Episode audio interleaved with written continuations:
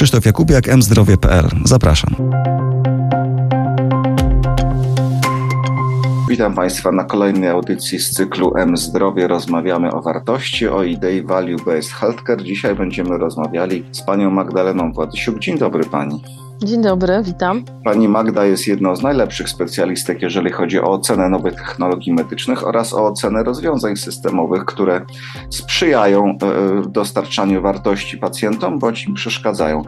Pani Magda, na początek takie skojarzenie. Jak mówię value-based healthcare, to pierwsze skojarzenie do głowy przychodzi co? No oczywiście wartość, a tak naprawdę zdrowie. To bardzo oryginalne skojarzenie. A dlaczego akurat zdrowie?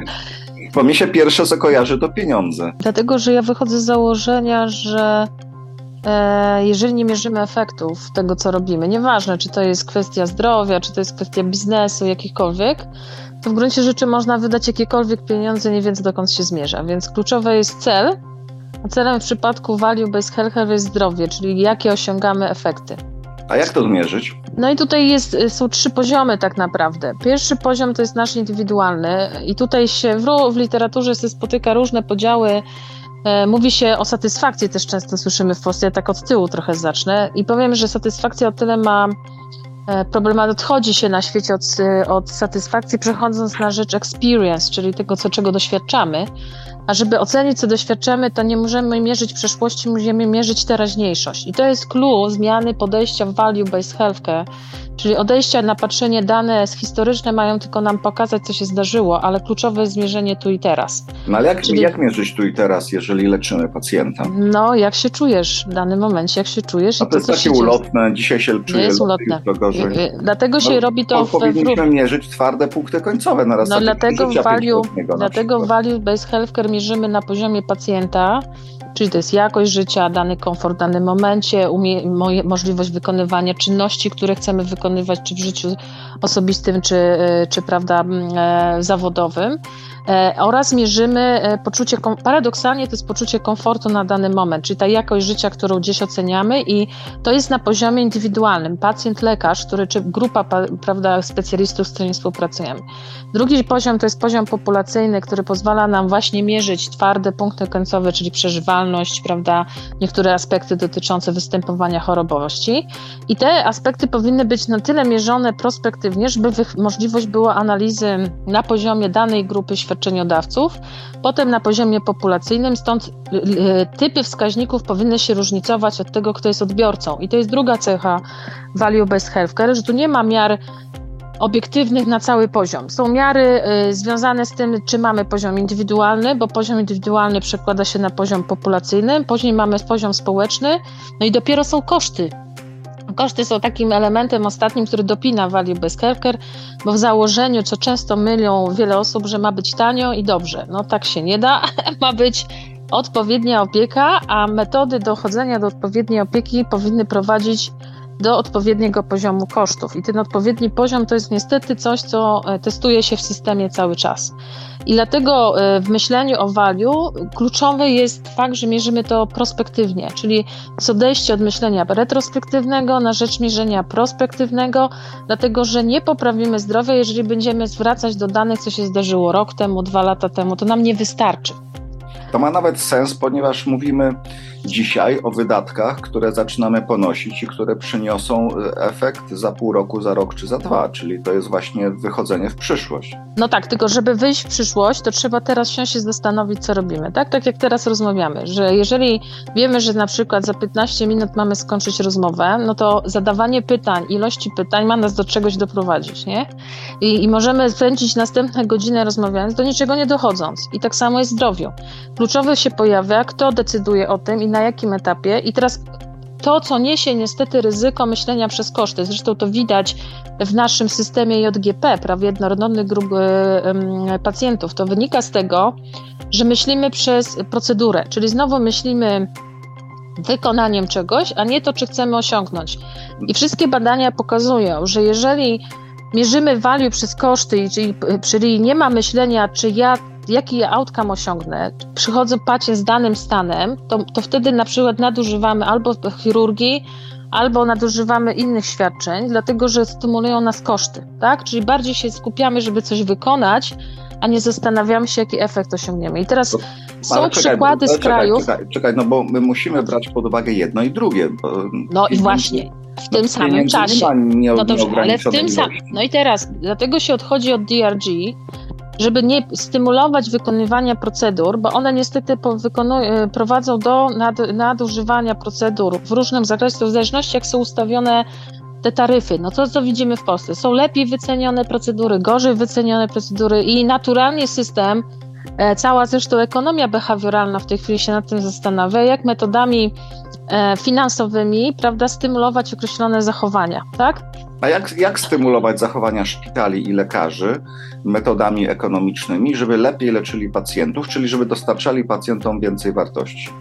No i tutaj się pojawia kwestia tak zwanego bundle payment. Bundle payment to jest taka zmiana mm, koncepcji z, my trochę w Polsce to mamy ryczałtem załatwiane po części, ale bundle payment to jest określenie jakiegoś y, pacjenta, którym się zajmujemy w określonym cyklu. I te cykle mogą właśnie dzielić pacjenta na przykład. Bardzo często dlatego stawia się value based healthcare, bo jest najprościej, na przykład wokół zabiegów chirurgicznych, prawda? Bo możemy potem mieć bundle payment na okres przedoperacyjny, wczesny po operacja plus wczesny pooperacyjny i odległy. Nawet są bundle payment ustawione do 5 lat, czyli tak ustawiamy metody płacenia, żeby widzieć efekty w w określonym czasie. Na przykład Szwedzi testowali bundle payment do 5 lat, że na przykład jeżeli u pacjenta po operacji pojawia się infekcja, no to wiadomo, że infekcja niesie ze sobą wyższe koszty, więc te bundle payment obejmowało pacjentów także z wyższym ryzykiem. Czyli musimy rozumieć że jeżeli mamy wyjściowo pacjenta, który może nam wpaść, to musimy rozumieć case mixy, czyli musimy rozumieć, jaką mamy mm, strukturę pacjentów, rozumieć jaki zakres procedur i do, dopasowywać do typu pacjenta. Czyli jest to trochę tak jak JGP, ale ujęte w szerszy cykl. Nie tam, że płacimy za procedurę koniec, tylko jest ujęty czas cykl pacjenta. I prawda jest też taka, że te bundle payment trzeba testować. To znaczy, to się nie da ustawić raz i koniec, tylko e, kluczowe w każdym tych systemów jest mierzenie efektów. I te efekty muszą być mierzone na poziomie świadczeniodawcy konkretnego, który dostarcza, czy teamu, który organizuje opiekę, i cały czas by weryfikować, dlaczego coś idzie albo coś nie idzie w czasie. Bo okazało się. też zbierać dane i porównywać. Kluczowe jest zbieranie Bo musi danych. być taki wzorzec, jak idealnie tak. prowadzimy pacjenta, czyli standard. Nie ma wzorca. No i właśnie I e, to jest, tu jest właśnie. Do... Mhm. I tu jest jeszcze jeden klucz. To znaczy taka pułapka myślenia, że jak stworzymy standard, to nam wystarczy. Na przykład są dane z cukrzycy, szczególnie z Włoch, już sprzed 15, 20 lat prawie które pokazują, że wprowadzono standard opieki e, w północnych i południowych Włoszech w, północny, w północnych się wyniki poprawiały, a w południowych nie. Mimo, że, mimo, że pacjenci byli leczeni jakimś standardem. Bo okazuje się, że jeżeli tylko patrzymy na performance, czyli standard w jakimś zakresie, że wykonujemy określone prawda, badania, procedury, to być może czegoś zabrakło. Bo, a czasami zabrakło na przykład elementu popatrzenia, jak pacjenci się odżywiają, w jakim stresie żyją. Więc y, okazuje się, że tych czynników wpływających na opiekę jest bardzo dużo i tu się nie da powiedzieć, że o, wprowadzimy standard i już. Nie? Musimy pomyśleć, ok, wprowadzamy jakiś standard, ale mierzymy go, czy on doprowadza do poprawy efektów. Jeżeli nie, to go weryfikujemy. Stąd pomiar prospektywnie jest kluczowy, żeby nie po roku się budzimy, stwierdzamy, a o nie wyszło nie? bo to jest marnowanie zasobów i środków. Stąd y, najnowsza cyfryzacja, i to jest w ogóle coś, co będzie nas zmieniało w przyszłości, cyfryzacja daje możliwości prospektywne. I to fajnie widać, że te kraje, które, tak jak Holandia, już Niemcy, y, wprowadzają systemy na niektórych elementach opieki prospektywnie, gdzie nawet się lekarzy porównuje, czyli na przykład patrzy się, że operatywa jednego lekarza daje na przykład mniej infekcji albo mniejsze, mniejszą liczbę zgonów, to lekarze się od siebie uczą, bo okazuje się, że małe zmiany. Na przykład w czasie podania antybiotyków, typu antybiotyku, y, przygotowania do zabiegu zmieniają wyniki. I okazuje się, że. Ale, ale, to jest oczywiste, że tak jest. Dlaczego nikt tego w Polsce jeszcze nie wprowadził? Bo to jest takie proste. Porównywanie to nie jest proste. porównywanie lekarzy. To nie, no, zbieramy no dane i porównujemy. Y, po pierwsze, popatrz, co się dzieje ze wskaźnikami w Polsce. Mamy problem z benchmarkowaniem szpitali. I ja trochę się zgadzam, że to benchmarkowanie szpitali jest u nas trudne z różnych powodów, bo wyniki danego szpitala nie są tylko zależne od szpitala, prawda? To wszystko jest zależne od różnych jeszcze czynników przed szpitalem, po szpitalu i się nie dziwisz, ale to już pokazuje, jaka jest obawa przed oceną. I to jest kultura, tak? To znaczy value based health to jest zmiana kulturowa i żeby zaszła zmiana kulturowa, to jest czas. I, i, i y, przykłady z innych krajów pokazują, że tylko wtedy ona ma sens, kiedy odbywa się już na poziomie szkolenia leka- kadry w ogóle, nie tylko lekarzy, tylko kadry, czyli na przykład w Stanach wprowadzono dodatkowe studia, niektórych, y, w, w niektórych Stanach na przykład można dodatkowo value based healthcare studiować. Na niektórych uczelniach, na przykład Skandynawowie wprowadzają elementy pracowania w teamach. To, co y, na studiach się niestety myślę, że najmniej uczy studentów, to jest praca w teamie, rozumianym team jako lekarz, pielęgniarka, fizjoterapeuta, dietetyk i różne, które określają wspólny cel. I tym wspólnym celem są atkamy właśnie i twarde, a przede wszystkim na poziomie pacjenta to są te jego kluczowe pacjenckie, bo tak naprawdę ten poziom pacjencki, jeżeli pacjent czuje, że może wykonywać konkretne czynności, nie funkcjonuje prawda, z określonymi dolegliwościami, plus dodatkowo klinicysta wie, jak poprowadzić długofalowo, żeby osiągać efekty, to dopiero to daje efekt. I na przykład badania prowadzone w niektórych krajach pokazały, że dochodzi do obniżenia kosztów, bo pacjent zaopatrzony na określonych momentach, to nie chodzi o standard, że na przykład teraz co trzy miesiące musi być wizyta.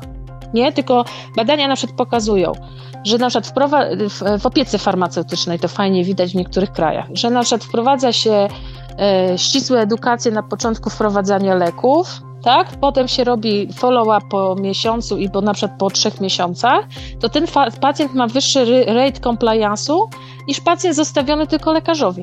Tak? Bo ja bym okazuje się, że to wszystko to, co mówisz, to jest takie intuicyjne i oczywiste. No nie. Każdy pacjent, każdy lekarz powinien dbać o to, żeby pacjent się go, mówiąc w skrócie, posłuchał i powinien temu pacjentowi zaoferować możliwie najlepszą terapię według swojej optymalnej wiedzy medycznej. Natomiast gdzie w tym wszystkim jest wartość rozumiana według idei, idei e, value-based healthcare, czyli y, efektywnego Już. wydawania posiadanych środków. Bo te to znaczy, okazuje się, że nie słuchamy się lekarzy. Tak? To znaczy, my E, Ale nie słuchamy się nie z powodów ekonomicznych, tylko dlatego, z różnych, że... Z różnych. Poziom niesłuchania lekarzy więc okazuje się, po pierwsze, mam nierówności, prawda, związane choćby z statusem socjoekonomicznym i okazuje się, że ta sama osoba trafiająca nawet do bardzo dobrego lekarza, który jakby wprowadza mu odpowiedni ten, okazuje się, że ten poziom zrozumienia lekarza, czas wizyty, potem follow-up, kto prowadzi i w jakim zakresie powoduje, że to zmienia efekty. I y, skupienie się na fakcie, że to jest teamwork, czyli jeżeli rozumiemy, że lekarz zaleca, ale ktoś musi y, wzmocnić edukację, prawda? Wzmocnić follow-up. Okazuje się, że zwykły telefon pielęgniarki po miesiącu daje więcej niż niejedna wizyta lekarska, tak? I teraz jest jasne, oczywiście już dzisiaj wiele rzeczy intuicyjnie czujemy, no bo pewne rzeczy się w systemach zaczynają dziać, jakby rozumiemy, że to jest konieczne, ale teraz, żeby zbudować system, który będzie odpowiednio finansowany, team połączony, tak, e, i żeby to się rzeczywiście zadziało, a jeszcze mało tego, nie mówi, my mówimy często, nie widzimy tego, co się dzieje na wsiach, w bardziej odległych, e, gdzie jest mniej świadczeniodawców, to budowanie zespołów może być zróżnicowane i dotarcie do pacjentów jest zróżnicowane. I to widać fajnie, jak właśnie te kraje, które mają odległe, tak jak Kanada, tak jak Szwedzi, jak oni właśnie po to, żeby poprawiać compliance, na przykład teraz ostatnio usłyszałam, że w Wielkiej Brytanii z powodu kosztów i ograniczenia dostępu z powodu otyłości e, stosuje się wirtual wizyty, tak? Bo okazało się, że to przyspiesza, pacjenci też nie chcą, COVID też pokazał, że pacjenci nie chcą być narażani na różne czynniki i przechodzi się na wirtuale. No i teraz wyobraź sobie w Polsce wpuszczenie wirtual wizyt i różnych rzeczy. No. Tak, zrobiliśmy to w e, pandemii, ale teraz się z tego stopniowo wycofujemy. No tak, ale te wizyty się też standaryzuje, to znaczy to nie jest na zasadzie porozmawiałem, tylko ta wizyta ma określony czas, ma określony cel i jest w odpowiedni sposób zdokumentowana na potrzeby innych specjalistów, tak? Także to się spina z innymi elementami systemu, a nie jest no odrę odrębnym elementem. Mówisz bardzo dużo o jakości opieki, o jakości podejmowania decyzji, o e, mhm. wizytach, o tym, o komunikacji ze strony personelu do pacjenta. I to mi się bardzo podoba. Natomiast gdzie w tym wszystkim jest ta optymalizacja kosztów, to optymalne wykorzystanie budżetu, który mamy, żeby populację leczyć z tych wszystkich chorób, na które zapada, e, zapadają ci wszyscy ludzie. Bo tu, wydaje mi się, że tu jest najważniejszy cel poszukiwania tej wartości żeby za określoną liczbę pieniędzy kupić jak najwięcej wartości zdrowia, tak? Znaczy, po pierwsze, musimy sobie jasno odpowiedzieć, yy, i to jest, myślę, kluczem do standaryzacji. Jaką rolę pełni specjalista w systemie? Tak? No bo jeżeli my zrzucamy w tej chwili, taki mamy system ustawiony lat 90., nie odeszliśmy w gruncie rzeczy, nie przeszliśmy na system podstawowej opieki, tak? Jeżeli lekarz podstawowej opieki nie może prowadzić wielochorobowości, bo z, z, musimy mówić o zasobach w znaczeniu takim, że ekonomicznie, żeby poprawiać system, jest kwestia popatrzenia na potrzeby pacjentów. Mamy największą grupę seniorów, którą powinni zaopatrywać tacy specjaliści, którzy mogą popatrzeć przez comorbidities. I to ten model, w którym patrzymy przez wiele potrzeb, czyli jest jakieś ciało, czy geriatra, czy prawda, podstawowa opieka, która tego pacjenta przekierowuje tylko w odpowiednim e, miejscu i tylko on wtedy trafia do specjalisty, kiedy już rzeczywiście wymaga tej opieki na wyższym poziomie, a ciągle z pewnymi potrzebami zostaje na poziomie podstawowym. I teraz na przykład jeżeli jest tak, że pacjent jest kardiologiczny i ma rehabilitację kardiologiczną, to na logikę, dlaczego on nie ma rehabilitacji na nadwagę, nie ma kwestii diety, nie ma kwestii depresji, nie ma różnych aspektów, które by załatwiały ileś problemów, nie?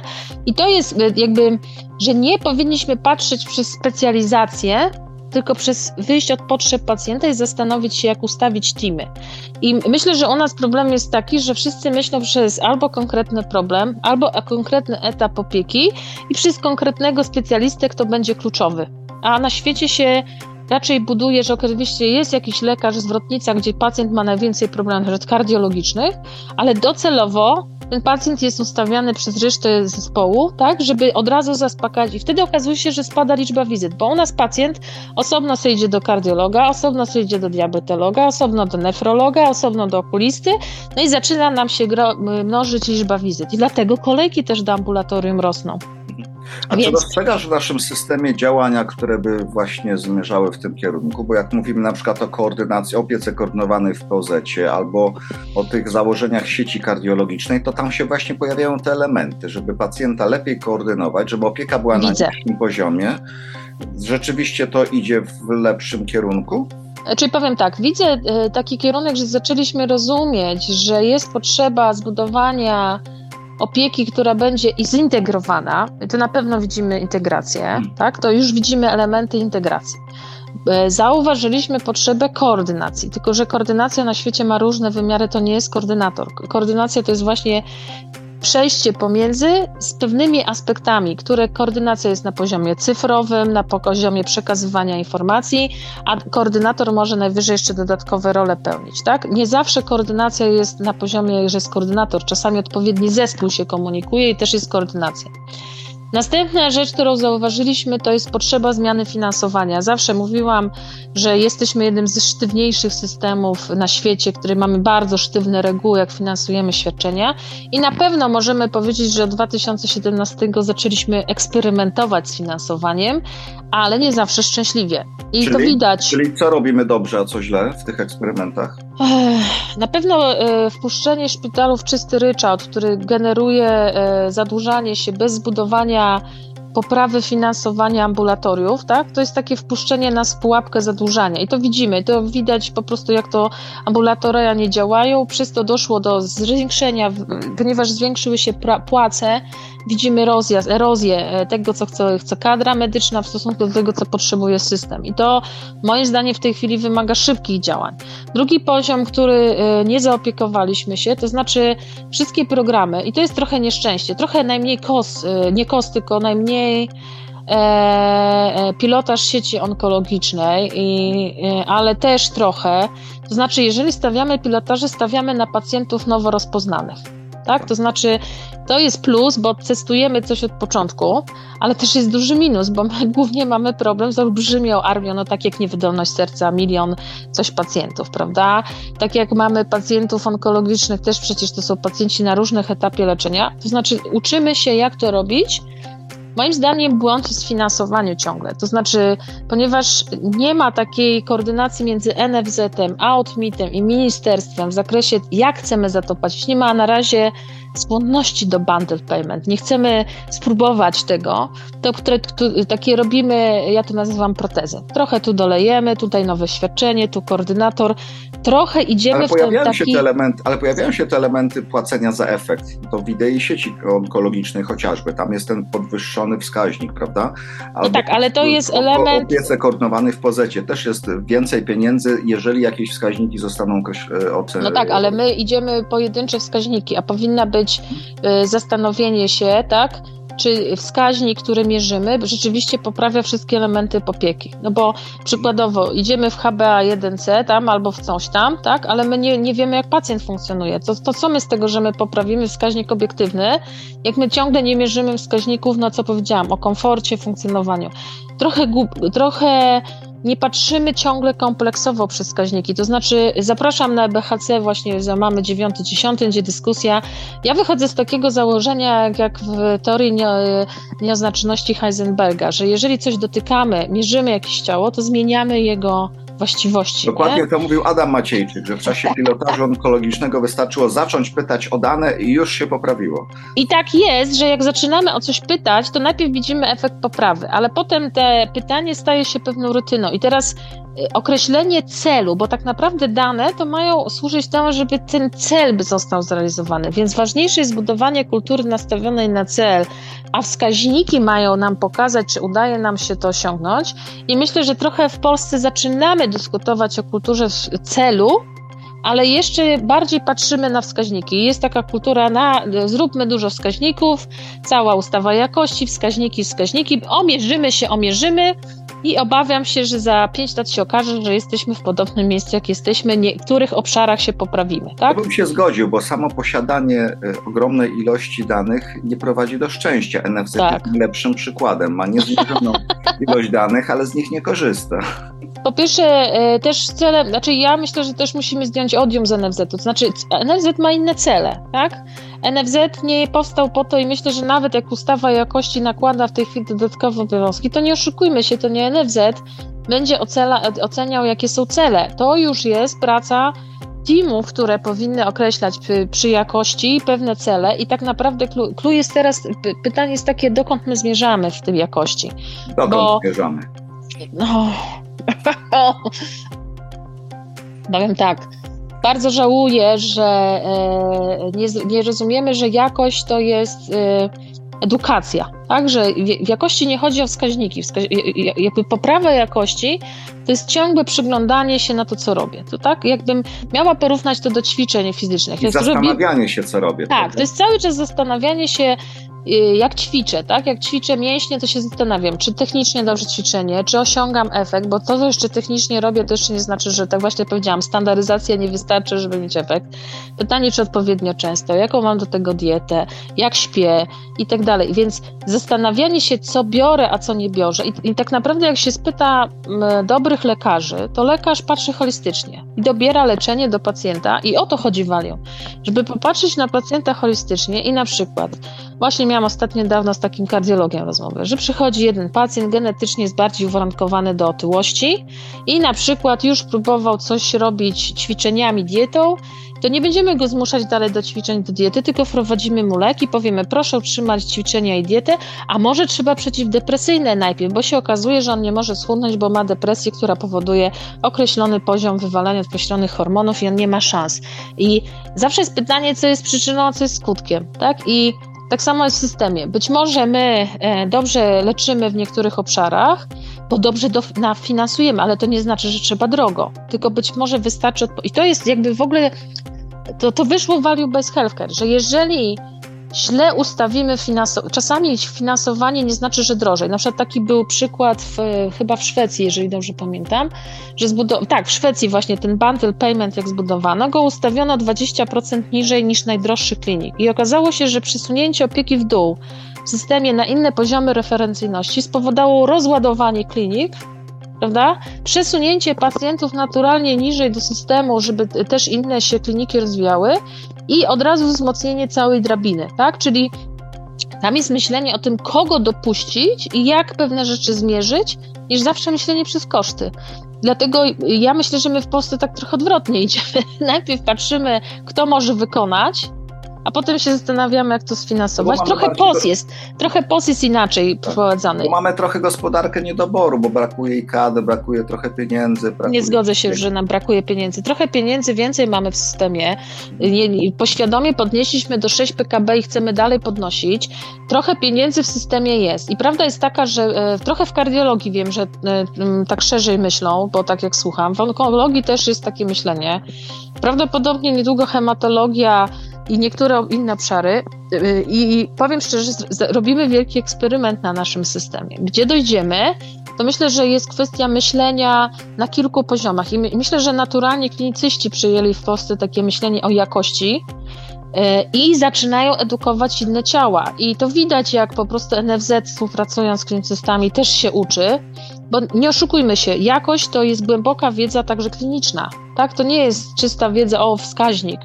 Trzeba rozumieć, co ten wskaźnik pokazuje, czego nie pokazuje, bo trzeba się uświadomić, że wskaźniki wielu rzeczy nie pokazują, są tylko znaczy, wskaźnikami. Przede wszystkim nie pokazują, jak się osiągnęło dany efekt.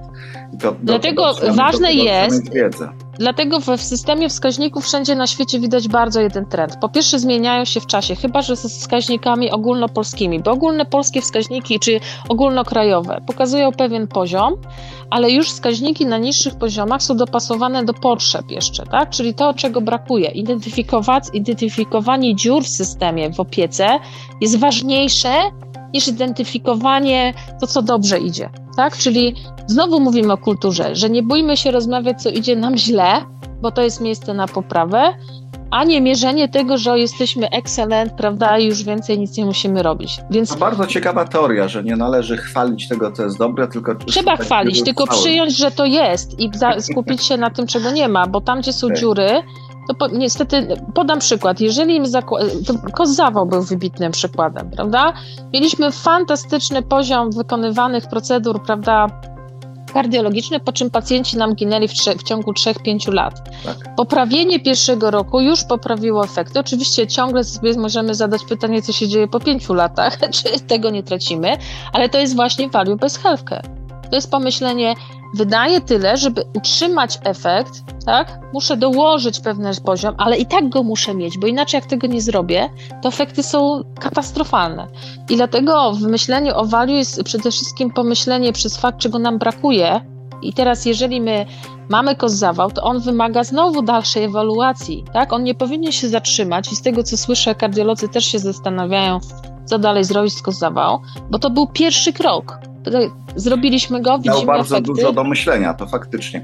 Ostatnie pytanie jeszcze tylko zadam, ostatnie, e, bo ani słowem nie powiedzieliśmy o polityce lekowej o refundacji leków, co wydaje się, co wydaje się najprostszą e, naj, obszarem, Wcale najprościej wprowadzić zasadę płacenia za efekt. No bo dajemy lek i albo działa, albo nie działa. Jak nie działa, to nie płacimy producentowi. To jest takie proste? Najpierw musimy chyba wejść od tego, gdzie w Polsce jesteśmy. Jaki system stworzyliśmy. To znaczy, my wyszliśmy od takiego marzenia i to marzenie dziś się zrealizowało. Jakbyśmy popatrzyli na rok 2012, kiedy wchodziła ustawa refundacyjna, mieliśmy marzenie mieć risk sharingi oparte na outcome'ach. Jest 10 lat później, na prawie 11, doszliśmy do tego marzenia, że już coś mierzymy. Tak, jeszcze może niedoskonale, ciągle są kwestie prawne, kwestie e, cyfrowe, prawda? Jak to mierzymy, kwestie jeszcze oceny, rzeczywiście nie widzimy tych raportów. Ale rzeczywiście już zaczynamy, zaczynamy tak mierzyć. I doszliśmy do takiej koncepcji, czyli 11 lat później już wiemy, że możemy, doszliśmy do koncepcji i fundusz medyczny jest takim e, skrajnym, jakby nie skrajnym, tylko takim emanacją tego marzenia. Mierzymy wszystko, co wprowadzamy z innowacji, nie? I, e, po dwóch, i trzech latach zastanawiamy się, czy miało sens. Znaczy ja uważam, że nie, nie, e, przykłady z, ze świata pokazują, że i Brytole, i inne kraje odeszły od, od takich typowych outcome-based. Dlaczego? Dlatego, że okazuje się, że zmierzenie efektu jest bardzo trudne, dlatego że efekt nie zależy tylko od leku. Tu wracamy do kwestii, co mierzymy. Czyli do I całej opieki, która ma tak, wpływ na to, czy lek zadziała, tak. czy nie zadziała. I większość krajów przesunęła się w, w, stronę rejestrów, tak? Tak jak mamy Włochów, Belgów, Holandru, Holendrów i tak dalej. Oni odeszli takiego czystego myślenia outcome based. Oczywiście zostały elementy, ale to jest kazuistyka w systemie. Na rzecz myślenia, żeby mierzyć, co się z pacjentem w systemie stało tak? Czyli śledzić, I... Y, co po kolei pacjent robił i y, ocenić tak. na przykład, jak do tego się przyczyniło compliance, jaki wpływ tak. lek, kontakt tak. opieki i tak dalej, i tak dalej. Bo tak, i cała organizacja opieki. taką tak. dużą ilość danych, że jesteśmy w stanie to y, ocenić. I na przykład moim zdaniem w onkologii jesteśmy już w tym gotowi, żeby tak myśleć, już nawet na narzędziach centralnych. Myślę, że hematologia jest takim drugim. Na kardiologii myślę, że jest za wcześnie trochę, chociaż niektóre obszary może by się już gdzieś nadawały, ale to też jest bardziej jeszcze dyskusyjne. W niektórych chorobach rzadkich myślę, że możemy już myśleć o takich pomiarach, bo tam się już da. Na pewno jakieś wady wrodzone, na przykład serca, inne rzeczy, chociaż na przykład jeżeli popatrzymy na, dzisiaj miałam taką ciekawą rozmowę, że na przykład dzieci nie mają rehabilitacji nie? Tak patrząc systemowo. Nie tylko Więc, dzieci, nie tylko Ale dzieci. mówię tak charakterystycznie systemowo, nie ma tam ustawionej, prawda, dla dzieci różnych rzeczy. I teraz, jeżeli tak popatrzymy, że my y, przechodzimy też ustawą jakości w kierunku rejestrów, no to teraz się pojawia E, czy my nastawiamy te restry, kto będzie to mierzył. I teraz ewidentnie wszystkie kraje zachodnie stawiają specjalne programy, to znaczy albo mierzą leki w bardzo specyficzny sposób po to, żeby je rzeczywiście ocenić, ale patrzą kompleksowo, albo stawiają rejestry, żeby patrzeć troszeczkę szerzej. Tu Szwedzi, prawda, i w ogóle Skandynawowie idą szeroko i te rejestry mało tego w covid zaczęli łączyć bardzo specyficzne i tam się wtedy patrzy też na leki. Więc ja mam wrażenie, że my jesteśmy tak na razie jak żaba, ni piękni, ni mądrzy, już coś mamy, już coś rozumiemy, już się czegoś nauczyliśmy, a jednocześnie jeszcze nie wiemy, gdzie dalej iść. Tak stoimy w rozkroku i się zastanawiamy, w którą stronę iść. Więc ja jestem zwolenniczką, żeby mierzyć. Na pewno jestem zwolenniczką, żeby cyfrowo się rozwijać i my mamy tą potencjał na rozwój, tylko powiem tak, uważam, że teraz jest moment kluczowy, na co my te pieniądze wydamy, bo pieniądze, które spłyną z Unii na HDS, na inne regu- na olbrzymie pieniądze na cyfryzację będą płynęły w ochronie zdrowia, no jedne z największych w ogóle, jakie będziemy być może widzieć w najbliższych latach, to myślę, że jesteśmy w elemencie e, kluczowym, to znaczy to, co teraz postawimy, będzie nam służyło na następne 10-15 lat. I więc albo te pieniądze mądrze wykorzystamy, albo znowu zrobimy, na pewno popełnimy kupę błędów, no nie ma takiej możliwości.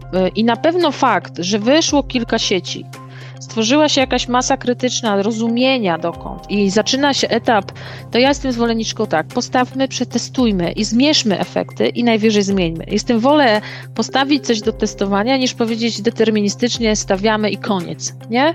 Więc y, chciałabym y, tak naprawdę patrząc na przyszłość, żeby była większa wola po stronie decydentów, NFZ-u, ministerstwa na testowanie rozwiązań. Właśnie po to mamy pilotaże i odwagę do testowania zupełnie nowych rozwiązań. I cyfryzacja nam daje olbrzymie narzędzia współpracy, koordynacji, integracji różnych aspektów i nie bania się wpuszczania nowych narzędzi cyfrowych, bo i tutaj mamy duży potencjał polskich firm. Bardzo dużo się dzieje w, w zakresie biotechnologii, startupów cyfrowych i chciałabym, żebyśmy tak trochę z naszymi poeksperymentowali, a nie wręcz blokowali, że uciekają nam do innych krajów. Także Także, tak może jest, bardzo. także jest dużo rzeczy do zrobienia, ale rzeczy się dzieją, prawda? To tak można. Znaczy, tak... bardzo dużo się dzieje. Jakby tak. patrząc trzeźwo, bardzo dużo rzeczy się dzieje. Bardzo się dzieje, że dużo rzeczy dzieje na uniwersytetach, bardzo się dużo rzeczy dzieje w startupach. Mówię, no my myślę, że jesteśmy w takim okresie, e, gdzie zainwestowaliśmy jednak w różne rzeczy i widać, że ten rozkwit nastąpi. My możemy dalej to rozwijać, tylko że e, musimy wyjść z fazy zachwytu, że nam się to udaje no tak jakby y, fazę uczesywania, e, przynajmniej w systemie ochrony zdrowia. To znaczy musimy się zdecydować, ja mam trochę wrażenie, że my dryfujemy trochę w tym systemie. To znaczy chcemy być i innowacyjni, i poprawiać, i utrzymać status quo. No i trzeba się zdecydować, czy status quo w tej formacie, co jest, jest wystarczające. Na pewno status quo, że system publiczny musi istnieć w ogóle e, musi być, e, e, czy musi być system ubezpieczeń prywatnych to jest wielki znak zapytania i powiem szczerze, że Holendrzy się zastanawiali ponad 30 lat. UK się w tej chwili głęboko zastanawia, co zrobić z prywatnym systemem i wszystkie inne kraje głęboko. Nie chciałam, żeby to były decyzje e, na zasadzie prostych. Holendrzy zrobili taki eksperyment w 2003 roku. Na trzy lata postawili system ubezpieczeń prywatnych, po trzech latach się wycofali. Ale to ale już jest temat na zupełnie inną rozmowę. wiem, ale to jest bardzo związane. Ja wiem, wszystko się, łączy, wszystko się łączy. Wszystko Nie, ale to jest kluczowe do zbudowania tak? celu, tak? Do zbudowania kto za co odpowiada. Dlatego, że finanse nam nakładają, kto za co będzie rozliczany w jakimś zakresie i dlatego e, e, e, utrzymanie status quo, że musi być system publiczny, to jest decyzja polityczna, i ona musi gdzieś w pewnym momencie paść. I w jakim modelu, to też jest drugi. Ja też nie chcę wchodzić, bo tu moglibyśmy następną godzinę dyskutować. To następny podcast. E, nie zmienia to faktu, że kluczowe jest jednak spojrzenie, że poprawiając system, tak jak kardiologię, onkologię, utrzymujemy system publiczny, mówimy, że chcemy go rozwijać. I teraz to jest dobry moment, w którą stronę będziemy go rozwijać. Także jesteśmy na takim, myślę, bardzo przełomowym momencie najbliższe 3 do 5 lat.